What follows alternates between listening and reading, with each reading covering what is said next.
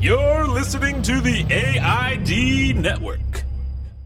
Good news, friends. No, I take that back. Great news, friends. Comment Below is now officially its own podcast. That means you can go listen to it over on Anchor, Spotify, or even iTunes. Yeah, I'm sure today you're probably listening to it over on the Adventures in Design main feed, but it won't be there forever. So if you're not a Circle of Trust member and you love listening to us talk about film, TV, pop culture, and YouTube, make sure you go over and subscribe to Comment Below. Hell, make sure you go over and do it even if you are a member of the Circle of Trust to help the show grow. And while you're there, please leave as many stars as possible and a positive review. I don't know if you know this, but those things make podcast track higher, therefore making them more discoverable. And part of doing this and breaking them all up into different areas is so that we can grow the show and grow the AID.network. So please tell a friend to go listen to it and subscribe and leave a positive review. Listen up, party people. That's right. If your client or yourself, you have an event coming up, take all of your event planning design, bring it over to our friends over at jakprints.com. If you need laminates and VIP passes, 250 start as low as $192. If you need full color posters to promote the event, show everybody you're going to have a great time and show off your design skills, 250 full color posters as low as 194 bucks. And if you need a full color vinyl banner once you get to the party, you need to give your sponsors a shout out or let people know where to go to get their laminates and VIP passes. Oh, it's all coming together. Get four foot by two foot banners as low as 50 bucks. All three of these items are under $200 and a great way for you to round out your promotional printing and planning for you or for your client. Get these deals and even more by going to jakprints.com slash circle of trust when you're ready to design that next party or promotion. jakprints.com slash circle of trust. Spend less so you can make more.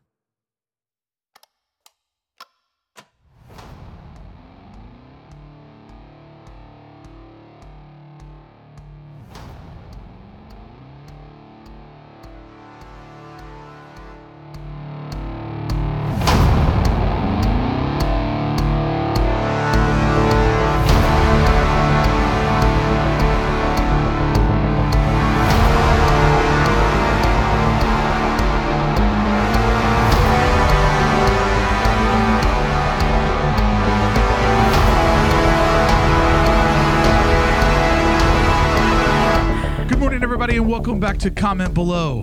Ladies and gentlemen, are you ready to dig deep into the entertainment industry? I sure hope so. On the show today, Sean Mort.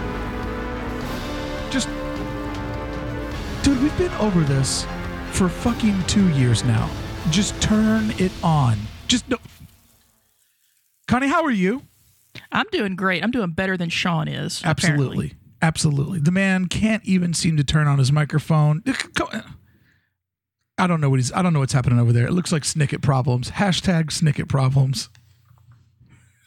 When he's got that hoodie on, it seems like that he just can't hear any of your instructions. He not he can't see anything. I don't know what's going on. Don't get me wrong. I love my AirPods. I think it's the best device that Apple has released in the absence of Steve Jobs. But I don't think that the AirPod is a good podcast uh, recording device. You know, like I need a bigger headphone. No, back in the day when I recorded with you before, before I was doing my own show, I would just have those little buds in there, you know, and never quite felt comfortable with it. No. And now that I've been doing this more regularly and doing my own thing, it's like when you put those headphones on, it's like flight gear, like you're ready to go. Yeah. You're in the game. Yeah. Yeah, your you, your your voice is in your ears. You're in the game. You're ready to win, and you you feel like you're broadcasting. Oh, since you plugged it twice, you have your own podcast. Yeah, imagine that a little free promo I'm trying to slide in. Oh, what's it called? It's called "Is There Gay Stuff in It," and it's um, a little less mainstream than uh, this one as far as pop culture, music, movies, media, YouTube. But uh, you can find it on iTunes and Spotify and anywhere else that you listen to uh, your regular podcasts at. Again, it's "Is There Gay Stuff in It" podcast. And when you're done with that, go over to my new podcast called Straight TV with Mark Brickey. It's all straight TV all the time. So we're just covering both sides of the coin. Connie, um, this time of year is when the groundwork starts getting laid for series development. You know, the pilot season is is slowly coming. And I remember Beth and I got married in May. and I remember being on vacation. We were, we took our honeymoon down um, in Texas, uh, down the Gulf, and I remember looking at USA Today, and USA Today would just have this little bitty section about what was happening in the TV industry, and I'm telling you, four paragraphs at the most. And I remember being on vacation when I actually had time to like get a newspaper and go through all of it. And I just remember reading that and like, this just isn't enough TV intel for me.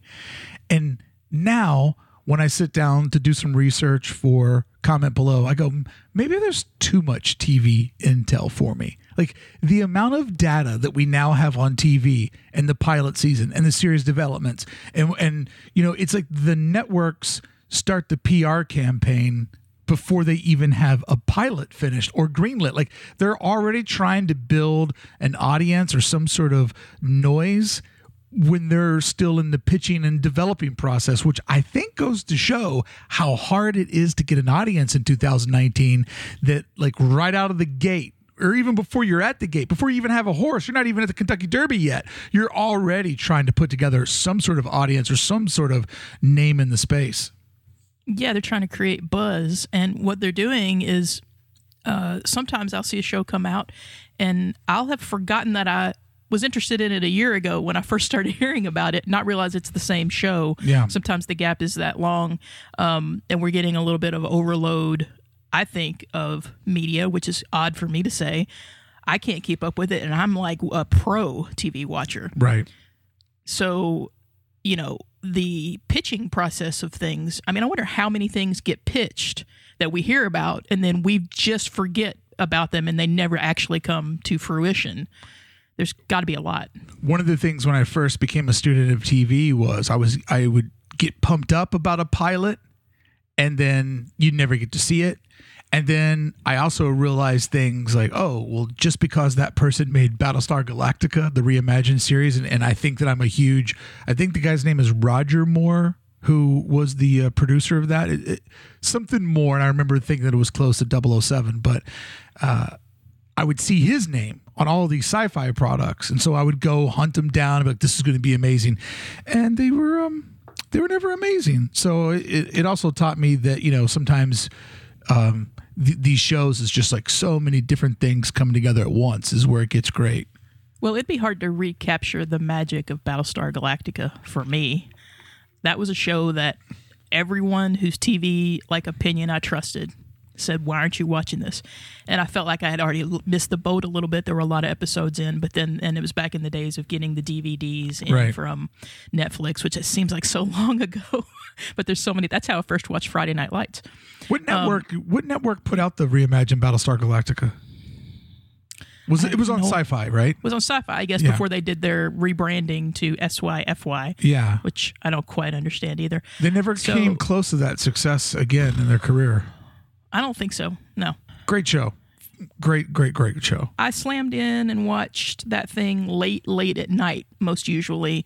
And there were many nights where it was 4 a.m. and I had to be at work at 7. and it was like torture to not hit the next episode. the TV show where I started to realize the future, you know, we talked last episode about how The Sopranos taught us that TV was at a, a different standard was being set. But I remember like Beth and I had settled in and I was getting domesticated. I was like, oh, TV's the thing that you do. Cause I just lived a wild life for a decade plus and there was no TV time in my life. And I would just catch random things like The Sopranos that were super important to me. But I remember the TV show that caught my attention, and it was the first show that I ever watched like through an iPod to keep up with episodes. Was I fell into the end of season one of Prison Break late, and I was marathoning it. And then, right as I got caught up with it on my flight back home from Seattle, they had just started showing the season two. So I would like binge through my first season of TV digitally, made it right over to to where the other one was beginning, and then when I hit that brick wall of being current, I dove into Battlestar Galactica. And then my TV viewing habits were never the same again. It was like when I downloaded my first song from iTunes, I was like, oh, I should maybe think about getting out of the music industry because this thing's going to be dead very soon. I think the first show like that for me, maybe where I it was like a it became portable with me was Lost. I watched. Uh, uh, we were taking Tanner to one of the Pirates of the Caribbean like premiere nights or something, and I was like, "Oh, but I want to watch this episode." So I put it on my iPod and took it with me. And I'm sitting waiting for the movie to start with the earbuds in, and it was the episode where we discover that we're in the future and they've already been off the island. And the one where Jack's on the bridge. yes, Yeah. and I made some like really loud noises. I think when that popped up, people were like, "What the hell?" But that blew my mind, and I think at that point that I was like, "I don't." What we're watching here is like something like next level. a friend of I've talked about this before, but a friend of mine who's a really bright guy, he was losing faith and lost. And when that episode came out, he goes, That's so amazing. That's my series finale. And he never went back to it. And I think if I would have ended that night on the bridge, I'd have been like, Well, that was a good show. Because it, the second Yeah. half of that game was was pretty uneven uh, to say the least. So one of the things that I saw that came up is Amazon released that uh, Julia Roberts will not return as a series regular for Homecoming for its season two. I'm I'm paused in that show. I'm like three quarters through the way of season one. I got custodial rights from my wife. Um, I always say that I love a good 30 minute show, but for some reason, when I sit down, it's just not telling me to jump back into it. You know, that was one of my things that I thought might make my best of list. And Yeah. then as I was compiling the other things and I was put in that horrible limit that you guys ended up giving me of six, there wasn't, as I kept going, there wasn't any way it was staying in the six. And so then I was like, does it even go in the honorable mentions? And those started piling up. So I think I got really caught up in it because when I realized it was a 30 minute show, the tone of it, the look of it, the styling, the cinematography, all that was really quick and I binged it all. I think we watched it in a day and a half. Yeah. And I got really caught up into it. But looking back now, I would recommend people to watch it, but I don't think I would go back and revisit it. I don't know what else I would get out of another watching of it because it was pretty much right out on the plate for you to get the first time. Would you watch a second season? Is there enough crumbs on the plate for you to come back for another one?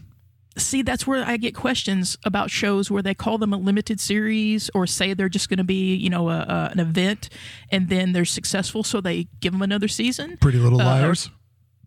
big big little lies yes i'm like okay we what Did I just do the old guy thing where I just made up my own name that kind of sounds like the show? I, I figured you were just giving it a brickism so i Oh, thought i would just fill, fill it in big little lies The funniest one of those ever was when Artie Lange would say that his uncle or whatever would call Buffy the Vampire Slayer Jew broad that kills Draculas. that's kind of what it was. Kind of perfect. So, Homecoming, I for me it ended. I don't know what else they would do with it. Uh, so, are they going to change it, make something else? And if she's not in it, then I definitely don't know that it can be anything related to the same season. So that's where I get into like, okay, are you guys just throwing something and putting it all out there in the first season? And if it's a great hit, you'll figure out a second season. Right. And I don't like that. Right. Because there's so many times when you watch a really great season of TV and you just feel like when, you know, some people left, some people came back, they hired in some other folks, they went into a room, they stood in front of the whiteboard, and they just tried to sew it together as best as possible and just couldn't get there. Like the year of the writer's strike, um, I just turned my mother in law on to Friday Night Lights. She watched all five seasons in less than a month and Whoa. just went in hard on it and fell in love with Coach like we all do. But I warned her, I said, it's one of the greatest shows ever. Season one is is pretty long and it's a little bit different than everything else. Because the problem with Friday Night Lights was this football fans didn't like it because it felt like a high school show. High school show fans didn't like it because it felt like a football show. So it never really found a hardcore audience. So I said, season one's kind of long and it doesn't really know what it wants to be. Season two is horrendous because of the writer strike. Then the mm-hmm. show goes over to DirecTV for three years. They do more with half or quarter of the budget than they had over at network. So I'm like the TV show's story is about just as fascinating as the story they tell you on the screen. But that second season of Friday Night Friday Night Lights, you think TV's bad. let the scabs get in there and write a couple episodes and then you'll realize the golden age of tv is very very golden because tv just got horrible when the a team went away and the varsity players came up and held the pen Yeah, it was all the people that uh, didn't quite make the hiring pile No. of people. Like their writing samples and their scripts and their experience wasn't up to par, but they didn't have anybody else. Been better if they just showed reruns. Absolutely. TV could have just taken the year off and, and came back better. Here's a show that's returning that I missed the first time. Maybe I'll get back into it. Over on Hulu, it's called The First, and it's a Sean Penn led drama. I remember we talked about this a while ago, and this just goes to show the state of TV. Sean Penn, arguably one of the greatest actors of our time, made a Yep. TV series, and I didn't even go out of my way to figure out what it was about. The state of where we're at is when you said the first, I had no idea what it was. Then when you said Sean Penn, I was like, oh, yeah, we talked about this. I love Sean Penn. This is not in my consciousness anymore. I don't even know what this show is about or whatever. So there's, I, no one will believe I'm saying this. There's too much TV. There really is. There really is. And then another one on the list of like, I can't believe this is coming back again. AMC's an odd, odd channel. It gave you and I one of our all-time favorites, Mad Men. Uh, Another one of our all-time favorites, Breaking Bad, and my current favorite, Better Call Saul. But AMC's weird because *Halt and Catch Fire*. That's an AMC show. That's the number one show that I can recommend to people that they probably haven't seen. But they do a lot of weird shit. And like right now, gun to my head, another channel that I love, FX. I have no idea what's on either one of those channels for the month of January, but AMC's bringing back The Terror for a second season. And What's, I, what's the terror? I, the first one was dudes on a boat. I, I'm, you know, it was like dudes on a boat, and it looked, I don't know, they're they're they're calling it an anthology second season, so that means that I guess they get to tell a different story. But like, there's just so much TV out there, but then weird shit you're not even aware of comes back. So I guess as everything's getting broken apart, there's an audience for everything. Like I was fascinated when I saw that not only is USA, which I believe is the worst cable network. I can't watch any of their shows. There's just a shittiness to them all. For, um, for sure. Yeah. USA is working on their prequel to Suits because they're showing the ninth and final season of Suits. Now, I've seen the ads for Suits in Entertainment Weekly for nine years now. Uh, nothing about it ever drew me in. I never wanted to be a part of it. I can't believe a show like that runs that long. Like, I used to see the ads for Monk. I go, who's watching Monk? What's Monk? Hey, friends, thank you so much for listening to today's episode of Comment Below. You know, Connie, aside from watching all of the TV that she does, she also runs a very successful business out of her home where she ships pins, patches, and posters and t shirts all around the world. And in order to do that and make life easy for her, she's got to do it as efficiently as possible. That means that using a service like SendPro Online can speed up your shipping, make it more affordable and more profitable, so you got more time to do things like watch TV. Here's how it works you pull up software from SendPro Online by Pitney Bowes, where you can immediately see the different rates on your parcel from USPS, UPS, and FedEx right there at your fingertips. That means you can immediately see what's the best deal. You know when you promised your customer they'd see their parcel and you get to make the decision on how to get it there in that time frame while saving you money. And let's not even talk about all the time you save by going to one place to get these three rates and never having to go to the post office again. Well, okay, you might have to go and drop it off, but you can schedule a pickup or you can simply just go drop it off and not even have to worry with playing the whole post office game. You know how that game goes. It's not a fun game. There's no winners there. No winners at all. SendPro Online by Pitney Bowes. It's a great service. I'd recommend you try it out for free for 30 days, and they'll also send you a free 10 pound scale when you go to pb.com slash design. That's right, pb.com slash design. Save time, save money at pb.com slash design. And remember, when you support our sponsors, you support Adventures in Design. Do you think the suits thing is just because they got a little bit of um, press from Meghan Markle having been on that show? Like nobody knew she was on it until Yeah. she married the little prince, whatever, uh, Harry. So maybe they're like, well, we're going to capitalize on this, and now that people have come in, they'll they'll watch. But she's not going to be on it, so You think they threw a little little wind in the sail and, and got it going a little bit further, but they're making a prequel. to, a prequel to who cares?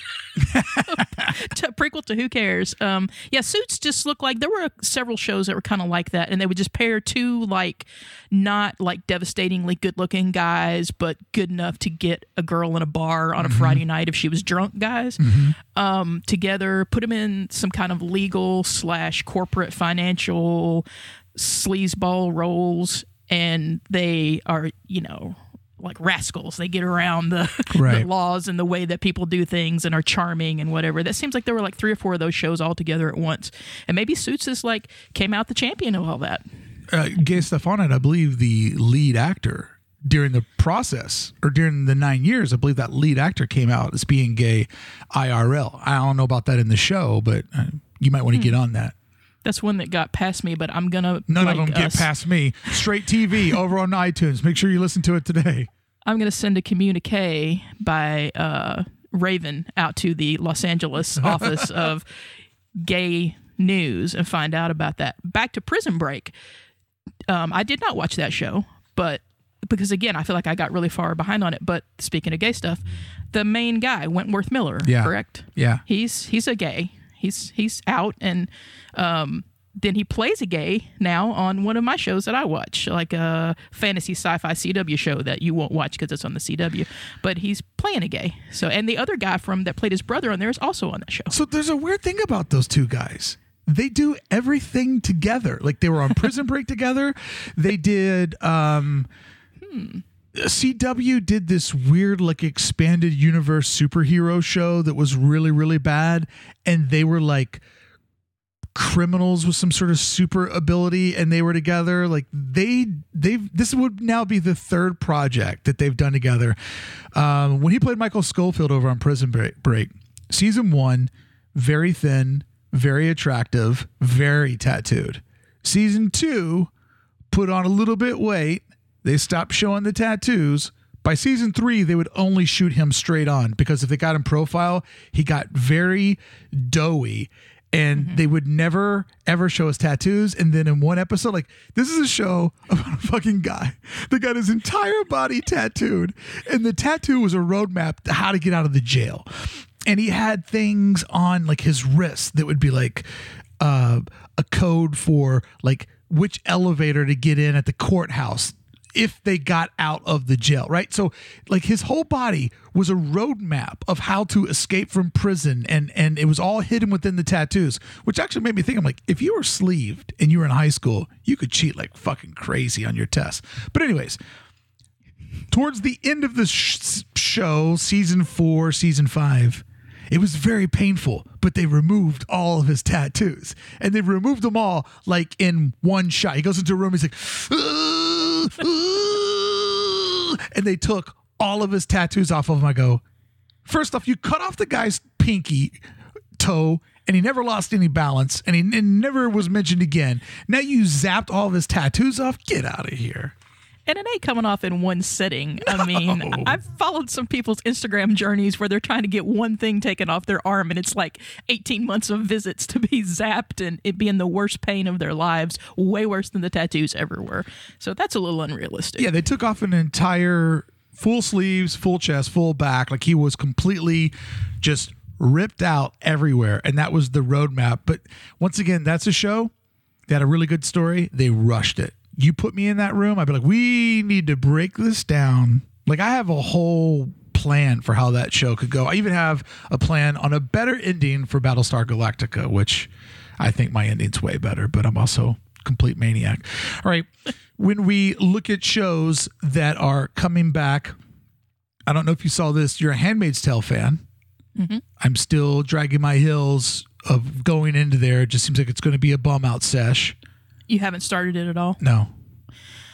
Okay, let me please implore you to start it before another season comes up. Okay. So we can do it together. Yes. Okay. Did you know that Christopher Meloni is going to be joining the cast this season? No, I did not. Yeah. I haven't been keeping up on that. He was on my uh, other show that I like, Pose.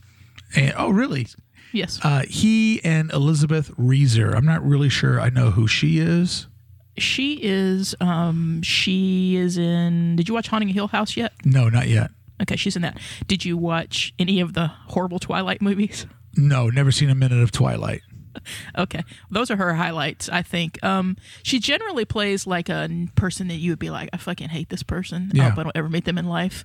So that doesn't bode well for her coming into Handmaid's Tale. Can't imagine what she's playing, but she's she pops up around. She used to be on Grey's Anatomy, stuff like that. uh, Chris Meloni walking away from Law and Order SVU. What a weird thing to give up because it's just like so dialed in at this point, probably so easy to do, such regular money, residuals for the rest of your life. Like when you see somebody walk away from something like that, you're like, you are a true artist, my friend. True artist, and I also try to think of who's the person that he fucking can't stand on that show Yes. that he's willing to just burn it down. Yeah. and it's got to be Mariska Hargitay. It's got to be. I mean, I mean, she is she is the constant in that show, and so many other people have come and gone that there probably could be a, a, a little bit of a problem on that set. But man, I love his bizarre character in Wet Hot American Summer. Oh yeah, he also played a bizarre character in um, Harold and Kumar, the first one.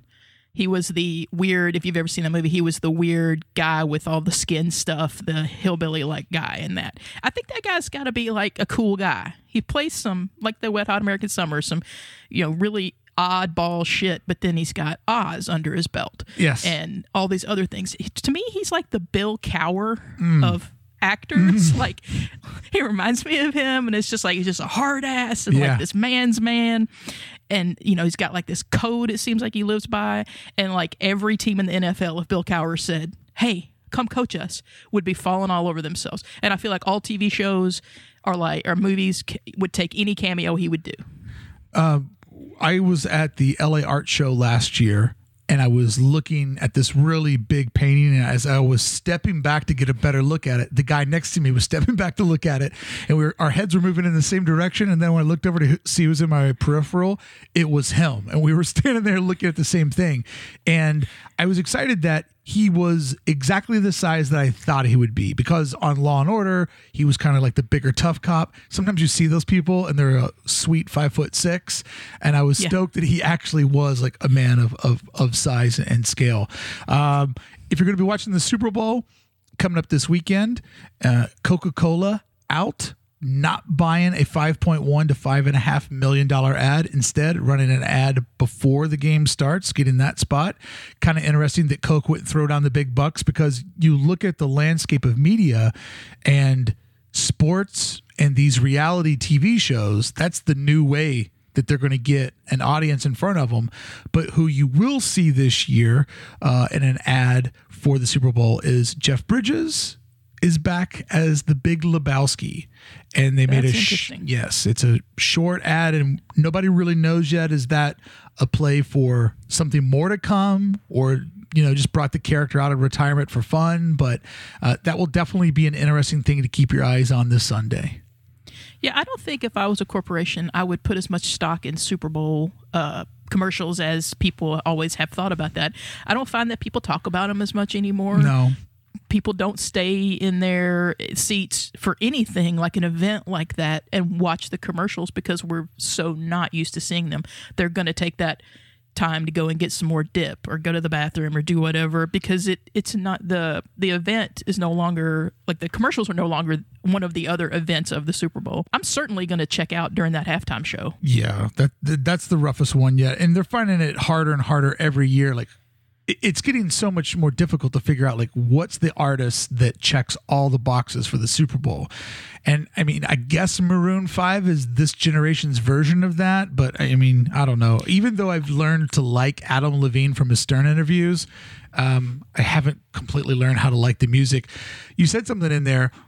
Don't you feel like a maybe a decade ago they were really actively trying to push this movement of, well, he watches it for the game, but her and her gay friends watch it for the commercials. Like, didn't you feel like that was kind of a movement? And for a while, the commercials did get pretty epic, but then the commercials, the kiss of death on all the commercials were multi-series, so you had to see the next Doritos commercial to know the last one, and then the see the last part of our commercial over at this URL. It's like, no, motherfucker, I don't want homework. So the commercials have definitely been on a decline the last couple of seasons. And if you're like you and I, hardcore football fan, hardcore media fan, you go, when do I get more food and when do I take a piss? If I'm supposed to watch the content and the advertising and the halftime, when am I allowed to get out of my chair and feel like I'm not missing something? Yeah, and it's like even if you are excited for them and interested in them, now they're going and releasing sneak peeks and previews of the commercials beforehand.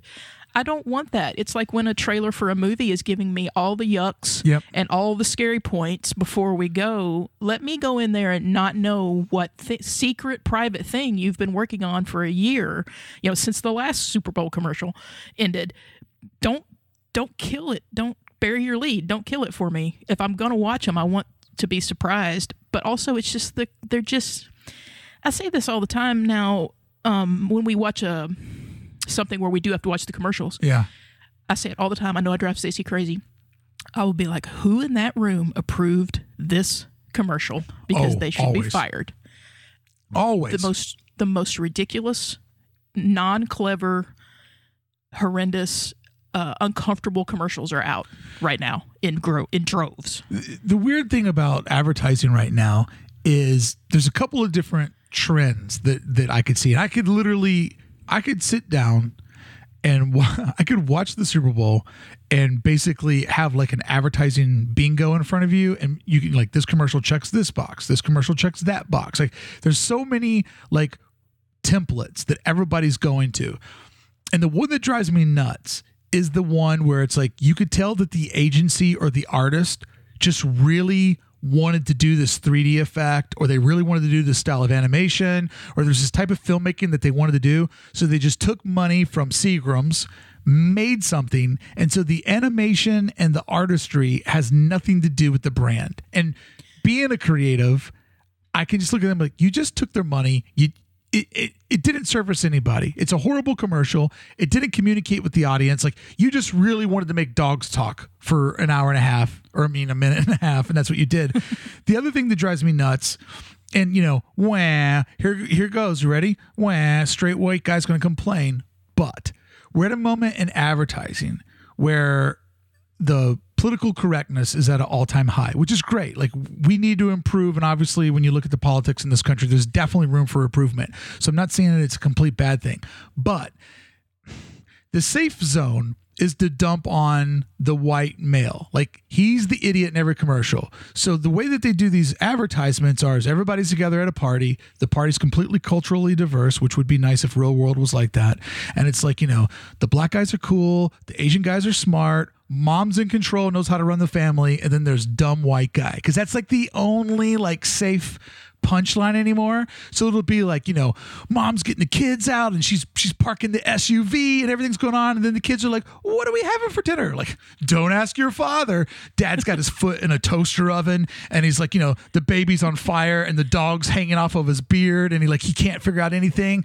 And we were watching the Super Bowl one year and I just annoyed Beth because it's like, dumb white guy dumb white guy, dumb white guy. And I started making hash marks of dumb white guys. And she's like, You've had your turn. I was like, Well, it is me. Yeah, and you could. It's kind of like this version of the CBS uh, sitcoms where it was schlubby husband, hot wife. Yep. For a while, and they're doing that with commercials. It's always the white guy that's getting hangry and needs his Snickers. they don't ever let the black guy get hangry. What's up No, with that? no, no, no.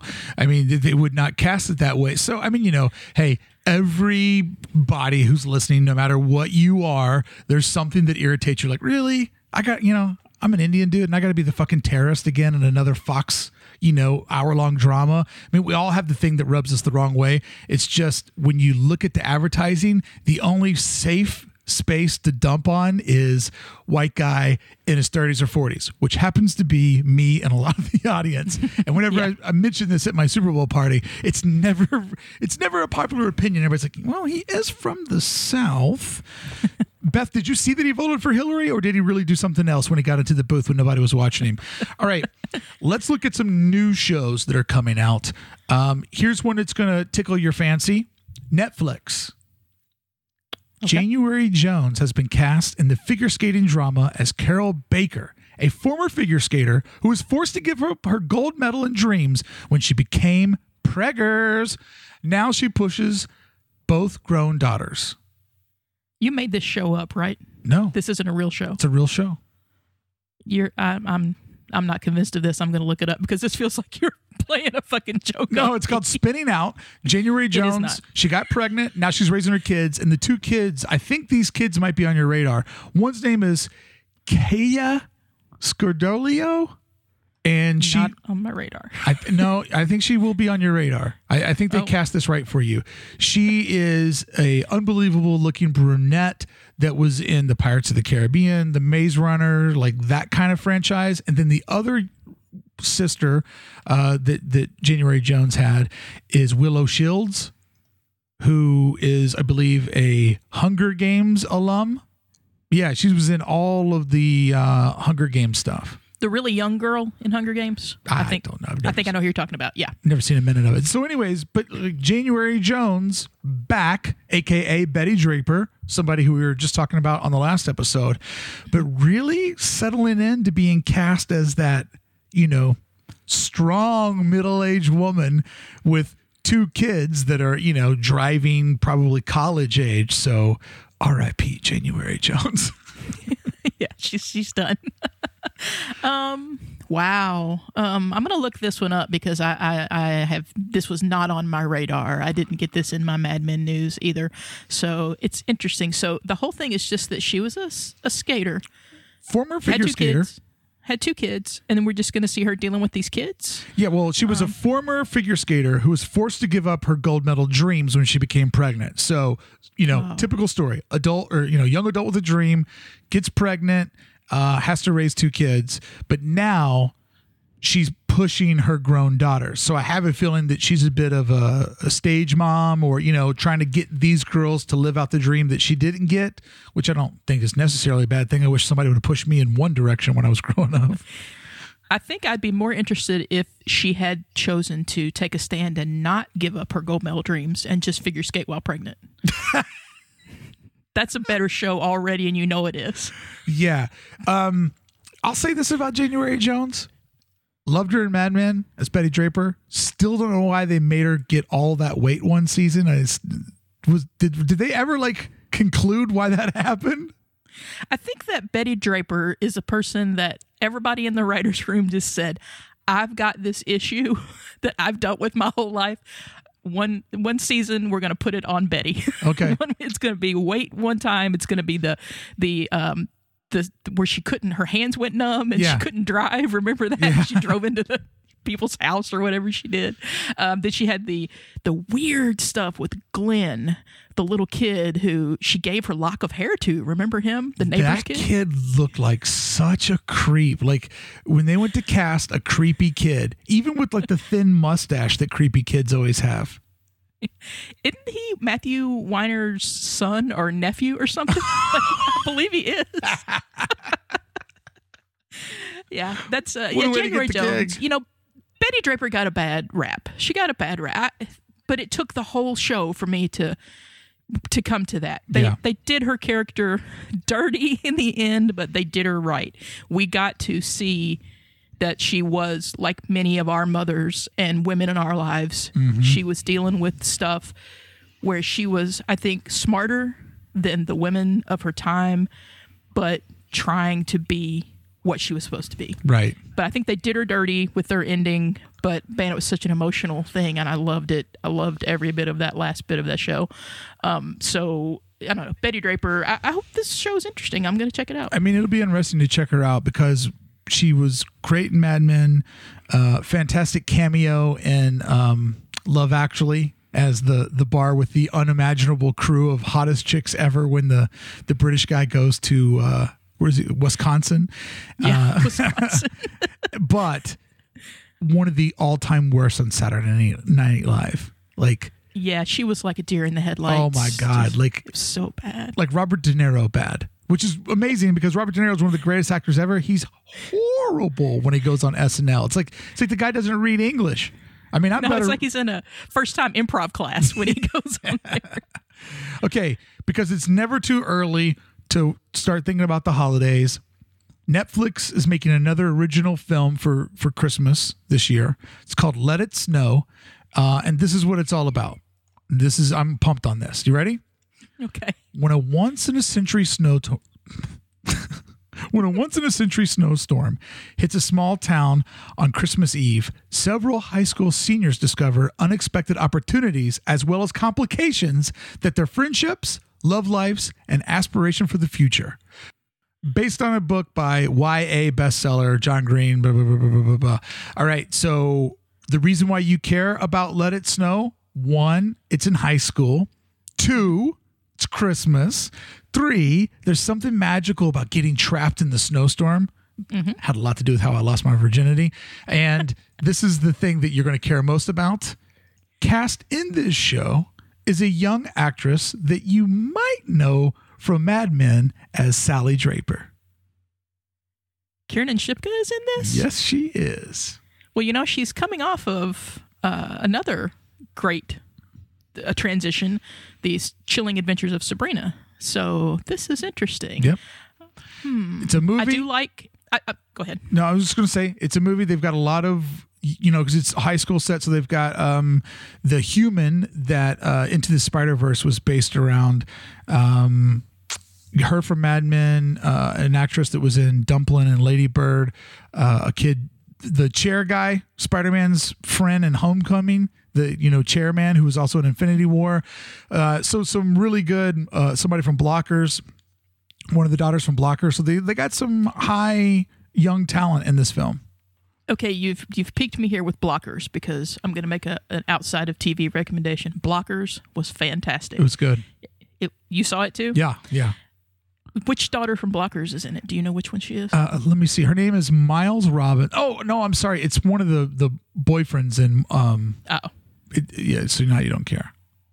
No, I do care because it's not Dumplin that's in it, is it? No, From no, no. It's not Dumplin who's in it. It's um the the woman from Dumplin is where did it go? The kind of butch friend? Uh, Odeya Rush is her name. Hmm, no, I don't know that one. Yeah, very. well, regardless of all these people, it still sounds interesting because you know I do love my YA Mm-hmm. uh, stuff. I mean, I'm I'm I'm not ashamed to say it. I like the teen shows. I like yeah Christmas stuff, but it's got the thing that I most love in anything: people trapped in a situation. yes. That's Yes. the best. That's the best setup for anything. You know why? Because whether it's Lost, Walking Dead, or Let It Snow, trapped in a situation makes you evaluate how would you be handling this trapped in a situation, right?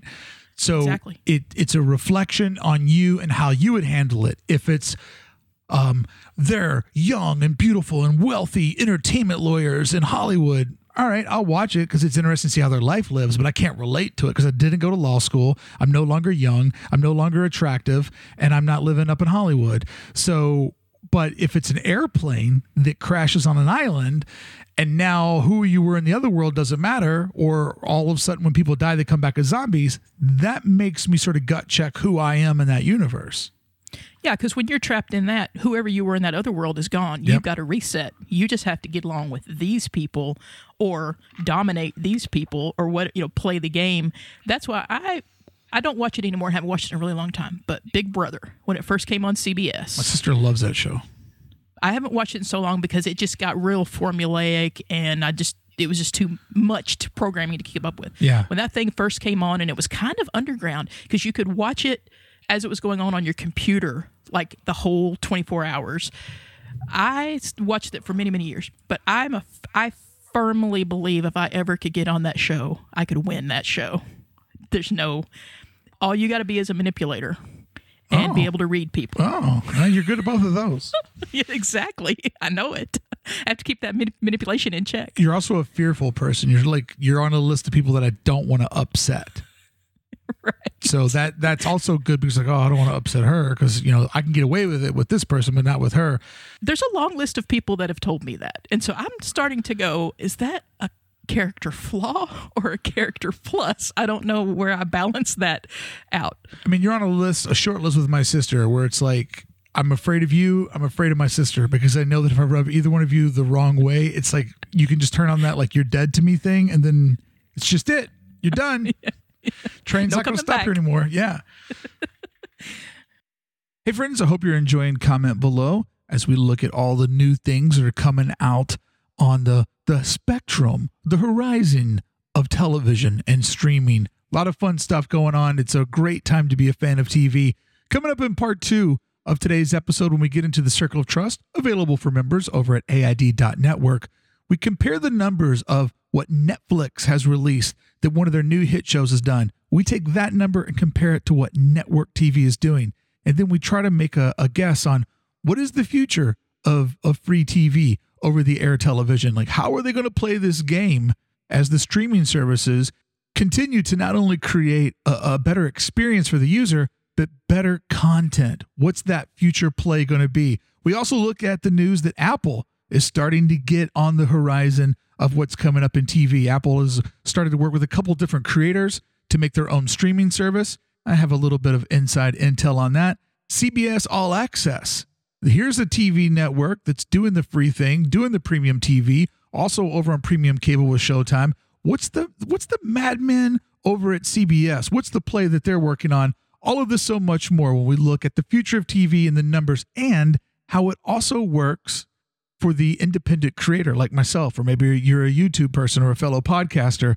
We look at these numbers and always try to figure out how does that break down for the small guy, for the little guy at home trying to break out and create their own platform, just like I've done. And at the end of the show today, Connie and I both love football.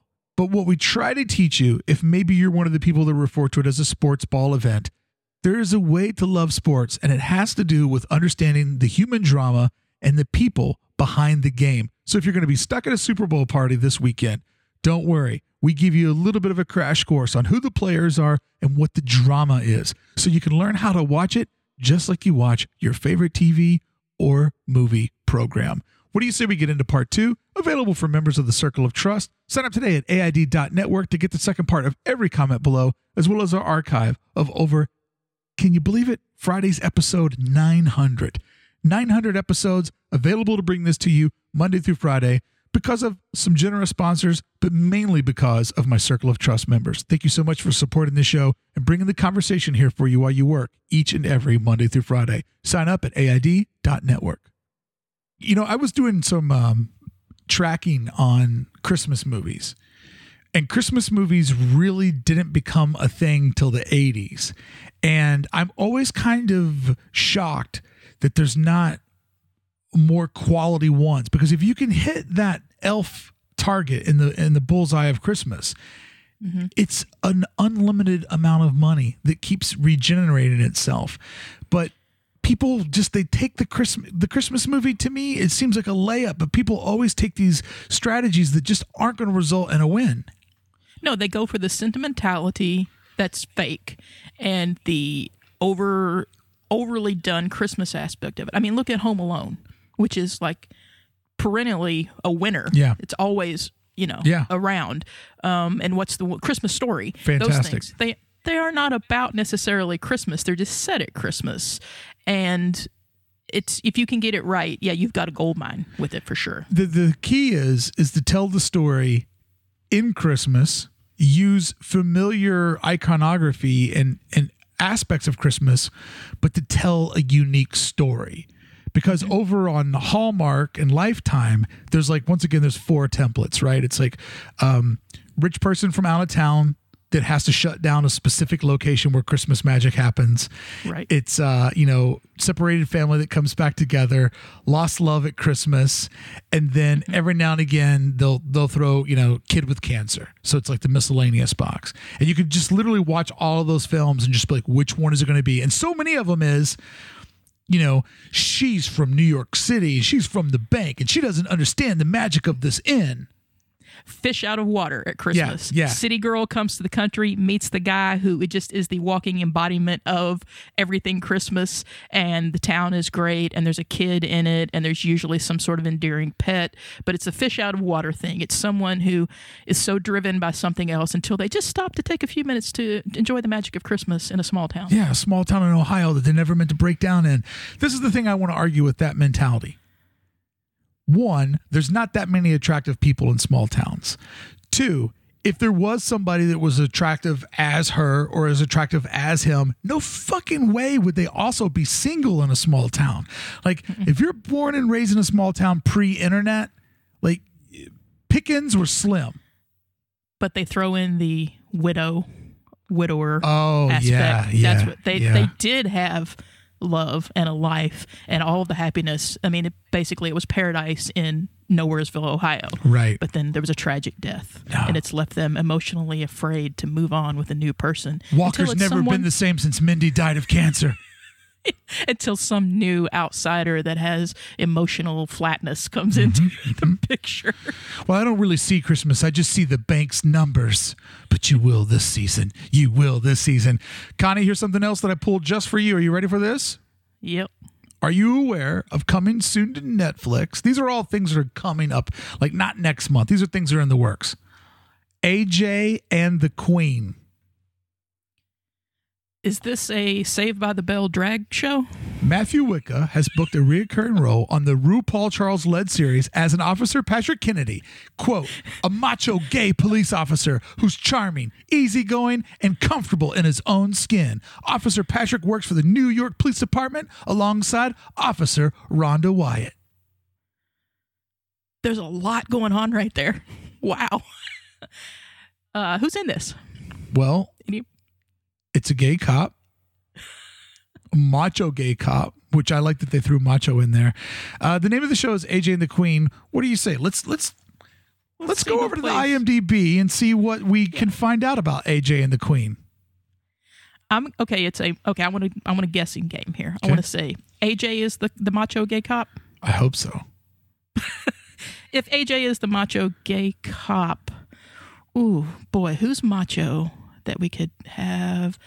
Um, is it gonna be? Oh, they got this thing pretty. I don't even know. I was gonna say Mario Lopez, but My homie Mario Lopez, I saw a movie with. Uh, they got this thing pretty cast out already, but okay, who's in it? I'm looking over on IMDb. I just put it in and I'm looking at it and I'm not really recognizing anybody. I would say this to IMDb make your thumbnails bigger. No, AJ's a woman. Uh oh. Who is it? Izzy Gaspersz and she looks 12. What is going on with this? Is this the real AJ? Oh, Redneck, I've cast by Damian Canner. I need to get that role. yeah, I don't know why AJ looks like she's 12. How could AJ? Maybe AJ's the daughter? See again. This is maybe too far out. They don't have this all shaken down, but now we're already excited about it. It's never going to happen, and we're going to be like, "Man, AJ and the Queen could have been the BJ and the Bear of Yeah. today." I mean, we're missing out on it. BJ and the Bear. What a show. What a show. I can still remember it being on in the living room. I know the theme song. I know the whole thing. If they put that back on one of these like retro channels that shows, and they never do, Yeah. if they put that back on, I, you wouldn't see me. I would be up in BJ and the Bear. And once again, something else that was inspired by Smokey and the Bandit. Oh, absolutely. Smokey and the Bandit. Rolling, rolling down to Dallas, my wheel providing my palace. I'm off to New Orleans or who knows where.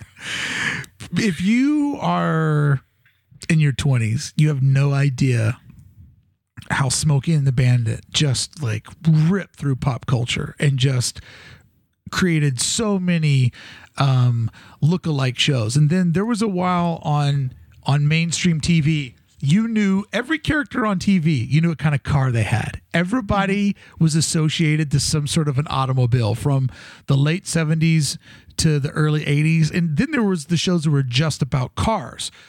Uh, Street Hawk, Stingray, Knight Rider, of course. Is there any car maybe more associated with the TV show than Rockford Files, though? That What- car. What did he have? A Nova? He had that. No, it was like a Camaro Firebird type thing. I, I don't remember that. I It seems like that anything for that, the car comes up. I just saw that it was up for sale. Somebody's Ah. selling it. There you go. I, I would drive that with pride. Uh, here's a show that's coming up to HBO. Um, it's called Miss Fletcher, and it is about Sounds British. no, no, it's U.S. It's um the the main character is Kathryn Hahn. Do you know you know who that is? I love Kathryn Hahn. She's one of my ladies. She's Rabbi from Transparent.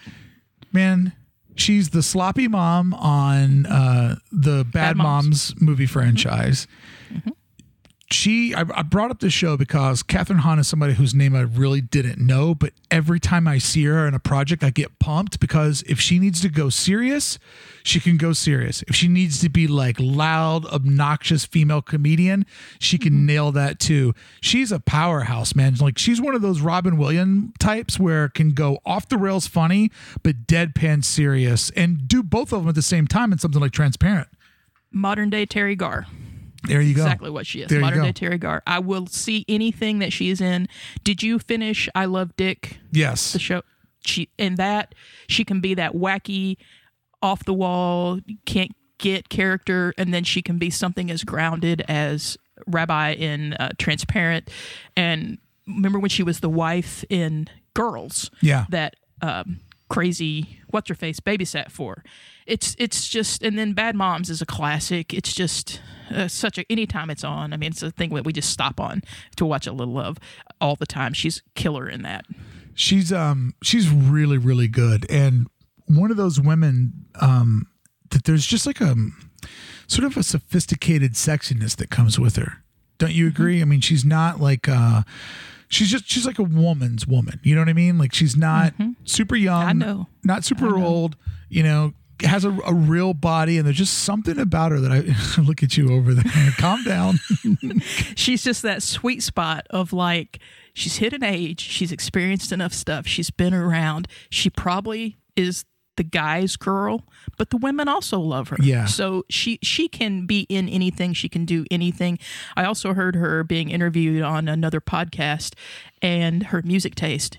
She's like a punk rock girl. Really? Gonna- i'm falling oh, in love. Yeah, late '80s, early '90s punk rock girl, Wow. just pulling out the the lyrics and and talking about shows she went to, and it was insane.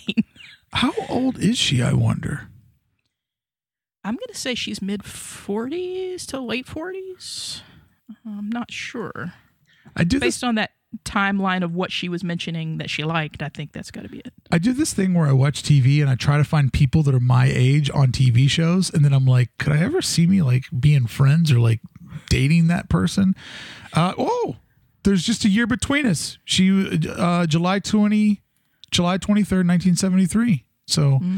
Uh, she'll be turning 46 this year. So you, you you know your ladies, Connie. You're you're a regular Carney. You could guess those ages on the midway. There are not a lot of things I know, but the ladies are one of them. and BJ and the Bear. What a woman! What a woman! Okay, here's a show that it, the name is funny. The name of the show is Saving Kenan, and it's Kenan Thompson from SNL. I was like, is it going to be about Kenan Thompson? I hope so. And I hope it is. I hope that it saves SNL by getting Kenan Thompson finally off of SNL. He's one of the most one dimensional comedians they've ever had on there. No matter what character they give him, uses the exact same voice. Oh no! Am I on fire? Like he does the same voice on everything. And he just drives me nuts. He's been there now for over 10, 15 years. Kenan, you don't have to go home, but you can't stay here. That impersonation you just did was so spot on. I want you at some point when we've all forgotten about this episode to say that you got him for an interview and you just do both parts of it. Please do that. Oh, I do my Kenan impersonation all the time. Whenever he, um, whenever we're watching SNL and then he pops up in the skit in that voice, I'll be like, "I'm a fire counselor" or whatever it is. Like I'll do the the the Kenan voice. I didn't get it as well the second time. All right, He does so a great Steve Harvey though. he does. He does. I will give him credit. That I mean, there are moments when he shines, but most of the time, like when they bring him on the news and he does Big Poppy, and all he does is pronounce things. It's Yeah. so get him off. Go. The news on SNL has really been lacking for years, though. It's really suffering. Oh, you don't like it these of- days? Not really. Ooh, I love I it. like I like the two main guys, and I like their timing, and I like their jokes and things. But then, other than when uh, Kate McKinnon will come on, which a few times I'm tired of her. I mean, don't don't kill me, ladies, but she can go. She can be too much sometimes. As Yeah. much as I love her. Yeah. Um, when they bring on that guy, that little uh, that little Woody Allen guy, P. Oh, oh. Um, I know Mooney. you're talking about uh, Kyle Mooney. Cal Mooney. Yeah. yeah, Uh, Dan Kuhlken from DKNG went to high school with him. Oh gosh, like that guy was in a locker every day in high school. I don't really like anything that he does on there. Um, Leslie can be too much sometimes. Very one dimensional. Yeah. Um, the- oh, they just recently did do that skit with Matt Damon over the Weezer stuff. Yeah. Did you see that? that was one? pretty It- good. She was good on that one. That's maybe the first time she's been really good. but yeah, no, I'm not as much with. I think that it suffers from the from the the add-on skits that they do to it. I like when Colin and, and Michael Che do this thing where they write jokes for each other. And Yeah. the first time they see him is on the cue cards. Yeah. And Michael Che always puts something very racist for for Colin to oh. have to read. And right when he sees the, the cue card, he just puts his head down and goes, I, I don't want to have to say that on national TV. You know who Colin Jost is dating these days? Yeah, I can't remember, but he has a very attractive, like, it girlfriend, right? Scarjo. Oh, right. Black Widow. What did those two talk about? I, I guess X Men. I don't know. Or um, Avengers. I don't know. Man, I don't know. Just it's nuts. Here's something that might be on your radar as I just keep finding all these shows that are meant for you. It seems like you're the future of TV. Um, I am. FX announces a premiere date for uh, a show called Foss Verdon. It's a limited series starring Sam Rockwell, It's okay. I'm in. all right, uh, Michelle Williams, I'm in. uh, and it'll have a stellar cast of other characters. Um, the show will be coming out later this year. It's an eight episode limited series. Um, Unless it's successful, in which they give it a second season of 13. Yeah. and it's based on Foss, the biography written by Sam Wasson. Foss Verdon tells the story of a singular romantic and creative partnership between Bob Foss and Gwen Verdon. Okay, Fosse. It's Bob Fosse. That's why I wasn't recognizing Fosse. it. I am aware of this, and I have seen some stills from it, and it looks good. So Yeah, the the stills that they have for it looks fantastic. I'm April 9th is when this is coming our way. Uh, FX is my favorite non-premium cable channel.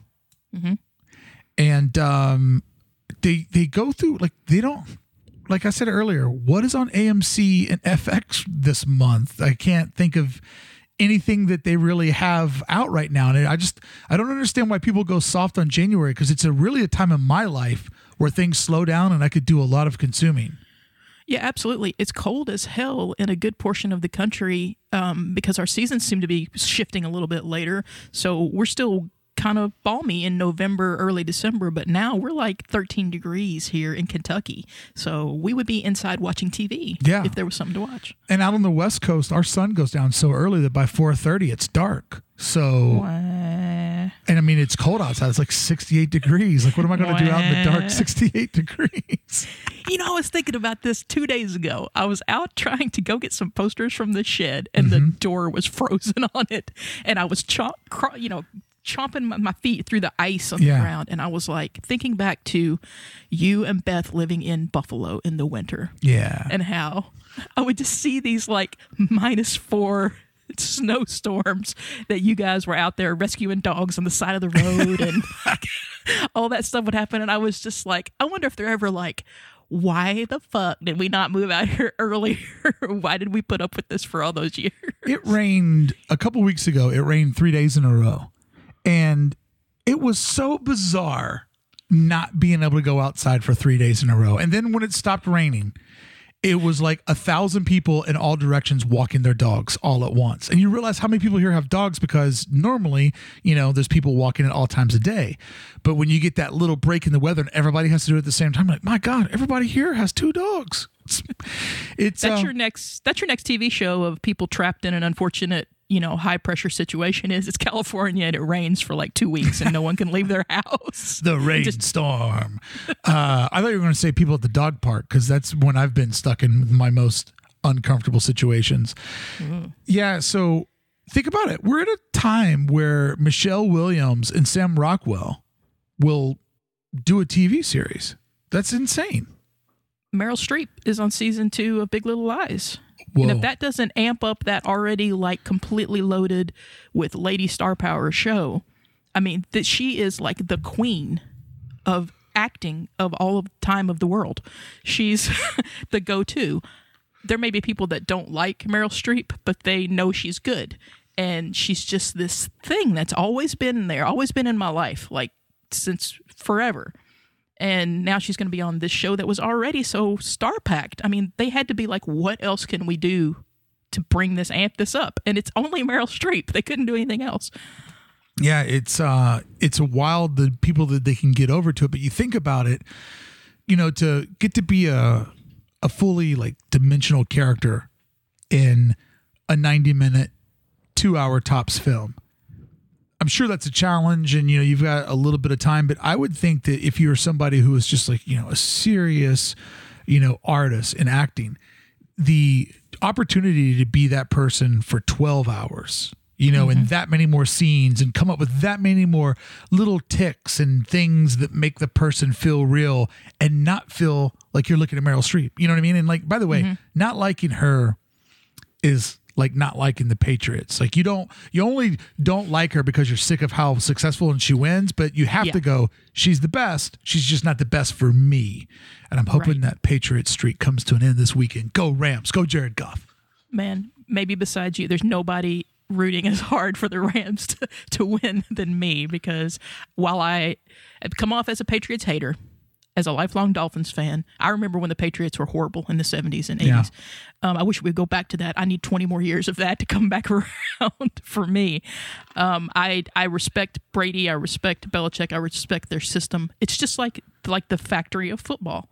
They people go in there, and the biggest fuck ups in the league can go there. And guess what? They become company men. Yep. They're they're the shop stewards. They're the people organizing the union and making everybody great again inside that factory of football. It, it can't be described as anything else but a factory of winning. So I respect it, but god damn, I hate it.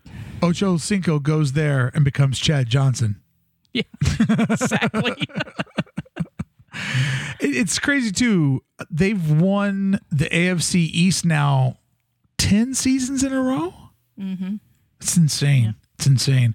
Super Um, Bowl year after year after year after year. Uh, it's got to end at some point. I mean, unless Brady really is like a robot, and he he he might be a robot because I've never heard anyone speak as awkwardly that has been in the camera as much in front of the camera as much as him.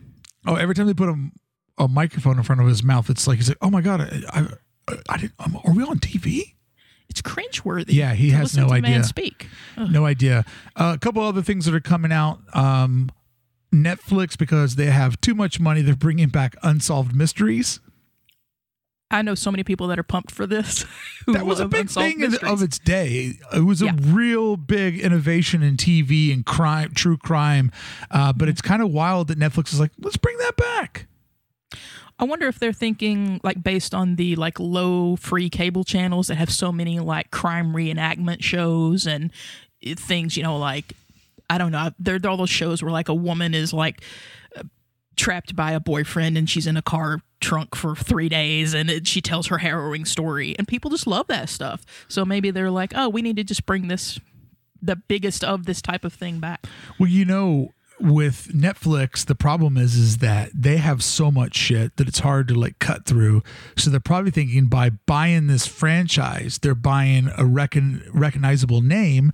And you know, the golden rule right now is if you were big back before the internet, you can get big again because that's the last time that everybody was paying attention. And you're absolutely right. There's now networks that are training you how to be a serial killer. Because like if you go over to what is it, ID or True Crime, you could Yep. seriously watch that 24 hours a day with a notepad in front of you and be like, okay, uh, don't own a dog, uh, rent a car. Uh, you know, you know, like they literally give you like, don't kill somebody I know. Like they literally give you all of the the the pressure points on how you could kill somebody and get away with it. Yeah, it's like the Cliff's Notes or uh, the tips and tricks for a serial killer. Absolutely. here's all these people and you'll see the ones that you find out what what they got caught by oh don't do that Uh, coming up February 1st, once again over on Netflix. They're they're releasing a film that will be in select theaters, but on Netflix everywhere February first. It's called uh, Velvet Buzzsaw. Uh, it stars Jake Gyllenhaal, Rene Russo, uh, also has John Malkovich in it, who I'm not a fan of. Uh, Velvet, Bel- Velvet Buzzsaw is a satirical thriller set in the contemporary art world scene of Los Angeles, where big money artists and mega collectors pay a high price when art collides with commerce. Seemed like it'd be something we'd be into. I'm into it because the last time that Jake Gyllenhaal and uh, Rene Russo, I believe it was Rene Russo, were paired together was in this movie that is like all the people I know that like really love a weird movie love it. Uh, Nightcrawler. Oh, where he's the nighttime journalist? Yeah, trying to capture all of the wrecks guy? and the things. Yeah, yeah. It was like tabloid like journalism, but he got into causing the stuff or, or whatever. I remember that movie being really, really good and winning like an Independent Spirit Award. And that's how I first heard about it and then watched it. And I was into that movie. So I'm into this show. I wonder if it's got anything to do with it. Um, I'll tell you, so- it's a movie, and I'll tell you who else is in it that's going to make you uh, fancy. Toni Collette. Oh, sweet Toni Collette. Sweet. You know, I went back and watched all of that show that you recommended to me that she was in on Netflix. Uh, Wanderlust? Was that yeah. what it was called? Fucking great show, man. the first couple it kind of was like a little bit uh, i'm like okay what's the show going to be and then i settled into it and was just like off for the ride and she's just a winner in that show. If people don't know what it's about it's about a woman who she was a sex therapist correct? Or just a regular therapist i can't remember. She was a regular therapist, but they kind of focus on her giving sexual and relationship advice to her clients.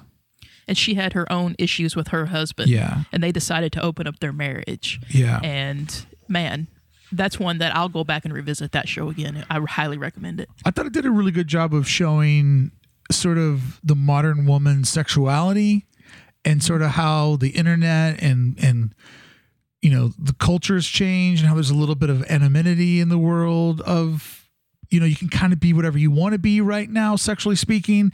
And ultimately you know it comes down to um you know some men they just they want it all. They want their cake and they want to eat it too and um, you know he got his wife hyped up on thinking some sort of way and then maybe he got more than what he bargained for. Uh, but i i i like movies that show a, a woman in in her midlife finding like um her sexual stride because I feel like that's something that's been so oppressed for so long that you know it's okay for a guy to fuck everybody but his wife she better still be a virgin on the wedding night. And I've always thought that was fucking bullshit. And actually you would never ever want to marry a fucking virgin uh, because just everybody needs to have some sort of sexual experience before you get into a long-term relationship. And there's just such a different dynamic and different expectations. And so i always really get into the the movie or the series that sort of shows a woman in her 40s like you know coming alive sexually and and finding her way. And, and you know like I can fuck a 20 year old guy and it's not mm-hmm. weird anymore. You know what I mean? I just, there's something about it that I find both interesting, intriguing. It, it's like when you watch like, you know, a movie where somebody's out of the closet, it's like, it's a, it's an empowerment. It's a sexual empowerment, but it's still an empowerment. And I, I just, it's something that when it's in a movie where I'm like, all right, where's this going? You go, you bad girl, get out there, find the world, do what you want to do, man. I think that's one of the things that I liked so much about the new show that I don't think enough people are watching, but uh, uh, Sex Education on Netflix. We've talked about it for a few weeks in a row now, Ah, you fell right into my trap. and it went from where we mentioned it, and Sean said that it was being very promoted over in the Snicket. And I hadn't heard anything about it, which is happening a lot with Netflix. So many things daily are popping up in that little recommended for you thing that I can't keep up. But this one, uh, Gillian Anderson being in it piqued my interest, so I popped on and man, that thing I'm ready to watch it again too. It was it was delightfully not at all what I thought it was going to be Yeah. as a British youth, you know, comedy coming of age thing. It was so much more relatable than than it was marketed as, I think. it was a really good show. We talked about it over in our recommendations for January. Beth and I just plowed through Friends from College. And then we went right into this, and I'm on pause because she's away for the week. Uh, so we haven't got to finish it yet, but it's really, really good. And it, you know, it checks those boxes. Like I like a high school adventure, I like a coming of age story. I like people sort of finding their sexual way, and you know, it's nice to see now that um, that teenage sexual revolution is told from so many different angles. You know, like it used to just sort of be like a wink that maybe this guy was gay, but they never really showed you his experience unless it was like making out with a jock that then immediately got mad at himself for making out with a guy and wanted to punch him. It, it's a pretty evolved show and a good sign of our times. Okay, Connie, we just looked at all the new things that are coming around TV, what's on the radar. But what do you say we take a deep dive at looking at the actual numbers and the strategy of the future of TV? And I don't know, maybe talk a little Super Bowl while we're at it. Uh, TV, business, and football. Three of my favorite things. Let's do it. Let's do it. That's the triangle of power. Ah, ah, ah. This is where we say goodbye to all of our free listeners. Thank you so much for checking us out. And don't forget, if you're listening to us on the Adventures in Design feed, you can now find Comment Below as its own podcast on all other platforms iTunes, Spotify, Anchor. Go look for us where you find podcasts, and I'm sure you'll find us there. Part two begins now only for members of the Circle of Trust. Only members of the Circle of Trust, we're going to break down the future of TV. Only members of the Circle of Trust, we're going to break down the Super Bowl. Only members of the Circle of Trust are going to hear what happens now. COT, let's get started at AID.network.